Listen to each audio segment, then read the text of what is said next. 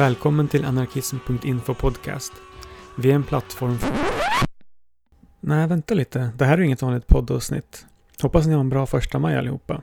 Vi har dagen till ära spelat in en liten radioteater baserad på den italienske anarkisten Enrico Malatestas klassiska dialogbok At the Café. Då ska vi förflytta oss till en alldeles magisk plats. Det handlar om ett litet café där människor med alla möjliga bakgrunder och åsikter kan mötas fritt. Och på lika villkor diskutera med varandra på idéernas marknadsplats. Ja, det är lite som Liberalernas svar på Narnia. Välkomna till Café Malatesta. På detta stökiga café har idag fyra personer samlats. Ärkeanarkisten Erika, gråsossen Stefan, Timbro-propagandisten Tim samt en domare vid namn Rut, en riktig paragrafryttare från den lokala tingsrätten. Vi kastas rakt in i en böljande diskussion där Timbromannen Tim just håller ett anförande. Ja, ja. Vissa är fattiga och har det dåligt. De är utan jobb eller lever till och med i ett skuggsamhälle. Det har jag aldrig förnekat. Men det är just därför vi behöver byta regering i höst. Det är för mycket skatter, för mycket regelverk som förhindrar företagen från att skapa välfärd. Tim tystnade och slurpade nöjt på en svindyr dubbel espresso och Erika passade på att ta till orda med ett skratt. Ja, precis. För vi vet ju alla hur måna företagen är om att ha det bra. Se bara på den privatiserade skolan. Se hur bra folk fått det av vinstdrivande vård, försämrade arbetsvillkor, arbetslöshet, årtionden av nyliberala reformer. Hon hann inte säga klart meningen innan Stefan bröt in, till synes gillande. Bra där Erika. Bra. Erika tittade förvånat upp på honom. Men Stefan, det är ju ditt parti som genomfört många av de här sakerna. Timbro Tim flinade medan Stefan såg sig ta fatt omkring efter något som kunde hjälpa honom. Ja, alltså.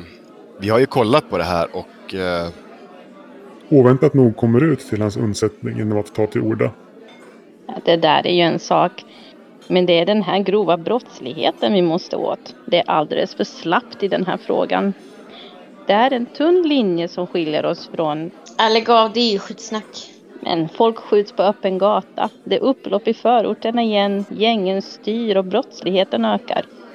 Ja, vissa menar att vi bör utvisa alla brottslingar, deras familjer och se över möjligheten att dra in svensk medborgarskap vid grova upprepade brott.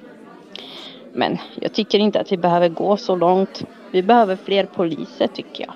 Och längre straff. Hårdare tag. Och övervaka gängen och bura in buset. Ja, vissa är rasister och fascister. Och det ska vi inte ens diskutera med utan bekämpa.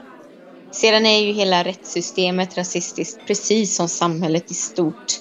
Med fattigdom som går hand i hand med etnisk segregering.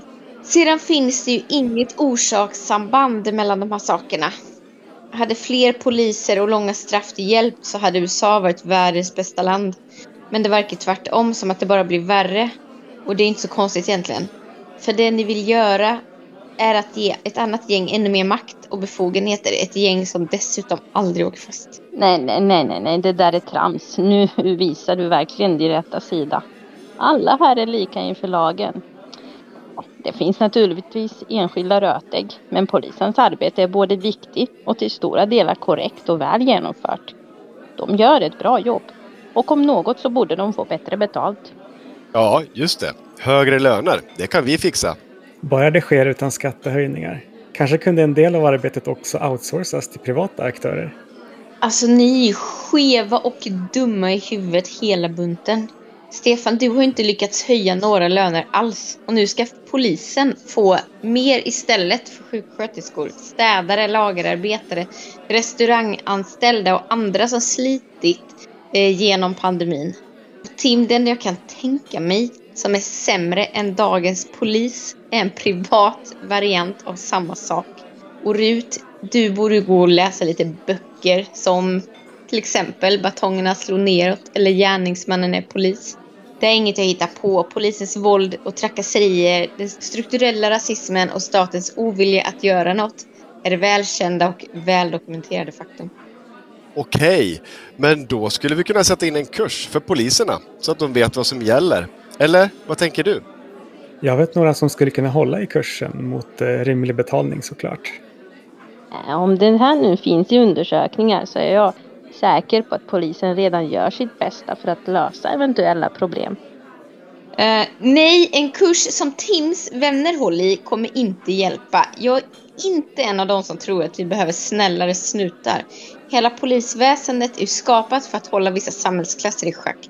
Reformer och kurser räcker inte. Jag förespråkar för att eh, polisen avskaffas helt. Nej, men vänta nu. Hur skulle det bli? Nej, men det där är rent barnsligt. Det där sitter du bara och säger. Men det kommer till kritan så står du där med mössa i hand. Såg jag inte dig förresten hos polisen häromveckan? I kön för att skaffa nytt pass. Det är lite som de här ungdomarna som twittrar om hur dålig kapitalismen är från sina iPhones. Nej, det är det inte alls. Och ja, jag var där för att fixa pass. För att jag har inget val i det här samhället om jag vill åka någonstans. Om jag vill kommunicera med mina vänner och likasinnande så måste jag ha en dator eller en telefon. Skulle ni håna dem som gjort upprot med feudalism för att deras verktyg och kläder tillverkats i samhällssystemet? Och angående polisen så är det såklart inte möjligt att bara ta bort dem och tro att allt ska fungera. Hela samhället behöver förändras. Och det är därför jag är anarkist. En del av de uppgifter som polisen har idag skulle försvinna i ett fritt samhälle. Utan gränser behövs inga pass till exempel. Och många av de så kallade brott som sker idag beror väl på social och ekonomisk ojämlikhet. Det är där ni har det riktiga sambandet. Och då har vi inte ens nämnt alla yrkeskriminella arbetsgivare och lönestölder. Det bästa sättet är att direkt motverka det ni kallar brottslighet är om vi bygger upp självständiga strukturer för ömsesidig hjälp som stridsbara fackföreningar, sociala center, kvartersorganisering och liknande. Nu tycker jag att vi snöat in på det här med polisen, även om det är viktigt förstås. Men inte lika intressant som ekonomin. Du säger själv att brotten och våldet är symptom med ekonomiska orsaker. Om vi tar det på orden, håller du då inte med om att en ekonomi som fritt kan utvecklas, där människors efterfrågan styr utbudet, istället för en klåfingrig stat, vore det bästa? Ni anarkister gillar väl inte staten? Vi gillar inte staten. Vi vill att den ska bort, men vi vill också avskaffa kapitalismen. Men kapitalismen, det är ju bara hur människor är. Det är att handla och byta saker, uppfinningsrikedom, entreprenörskap. Det låter otroligt auktoritärt att inskränka allt detta. Ni är emot det ena, ni är emot det andra. Det låter bara som att ni vill förbjuda en massa saker. Vi vill inte förbjuda en massa saker. Vi vill förändra dem så att det gamla blir överflödiga. Tänk dig en riddare på medeltiden med häst, rustning och allt som hör till. Idag finns inga sådana som rider runt i skogen och försöker rädda prinsessor. Men det får de om de vill. Det är bara att den samhällsfunktionen är överflödig. Vi vill samma sak, fast för de relationer som staten, kapitalet, patriarkatet och andra hierarkiska sociala relationer tvingar på oss. Så som vi anarkister definierar kapitalismen så bygger den bland annat på privat ägande av saker som mark, arbetsplatser och bostäder. Där ett fåtal som äger nästan allt kan utnyttja de många som inte äger något av detta. Det vill säga kapitalister å ena sidan och arbetarklassen å andra sidan. Människor har levt i väldigt många olika samhällen genom historien. Så när det gäller att tänka sig vilket slags samhälle vi vill ha bör vi inte utgå ifrån någon inbillad mänsklig natur utan vilka benägenheter vi har som vi vill bejaka. Det samhälle som jag och mina kamrater föreställer oss bygger på att det är de som berörs som själva bestämmer överallt och där solidaritet och ömsesidig hjälp utgör grunden. Det förhindrar inte att människor kan låta sin uppfinningsrikedom blomma ut. Tvärtom ger de ett sådant samhälle den frihet och förutsättningar som behövs för att det ska kunna ske. Istället för att det ska slava åt någon alltså gigkapitalist eller unken restaurangchef och utsättas för repression och övervakning från staten. För att inte tala om alla krig och våldsamt djurnyttjande och den globala miljökrisen vi står inför som ett resultat av statens och kapitalets härjningar. Men det här med miljö är vi bra på i Sverige. Och krig kanske vi kan stoppa om vi går med i NATO. Men jag är nog lite osäker för vi har inte tillsatt någon utredning än. Du måste skämta. Att gå med i NATO är att göra sig beroende av totalitära stater och i en ännu större utsträckning än idag sprida USAs imperialistiska ärenden. Vi behöver inte välja mellan rysk och amerikansk imperialism. Och miljöproblem sopar ni ju bara under mattan genom att flytta produktionen till länder i globala syd och sedan importera de färdiga varorna. Sen sitter ni här och kan både utnyttja dem ekonomiskt och skylla miljökrisen på dem, men de sliter ihjäl sig i sina sweatshops för några kronor i timmen. Ni vill ha gruvor i Gallock, massavverkar skog och vägra avveckla kolkraft när ni har chansen. Det är inte att vara bra på miljö. Det enda som gör något vettigt de gräsrotsrörelser som demonstrerar på gatorna, ockuperar skog och gruvor och blockerar logistiska noder. Men det där om sweatshops är inte rättvist. Vi ger ju de här människorna arbetstillfällen som de annars inte skulle ha. De borde vara tacksamma. Det är ju en win-win. Tror du på det där själv? Det där är lite som att knuffa någon ner i vattnet från en brygga och sedan ta betalt för att hjälpa dem upp. Och bli förvånad när folk reagerar negativt. Människor i globala syd är ju en del av den situation de är i på grund av århundraden av kolonialism och imperialism som gynnat länder som Sverige. Och nu med globaliseringen så har vi fått nya sätt att göra det här på. Men om du nu har svar på alla frågor, varför försöker inte du och dina vänner förändra samhället på ett respektabelt sätt? Som att starta ett parti och försöka ta makten. Som hederligt folk. Eller är ni egentligen rädda för att behöva ta ansvar?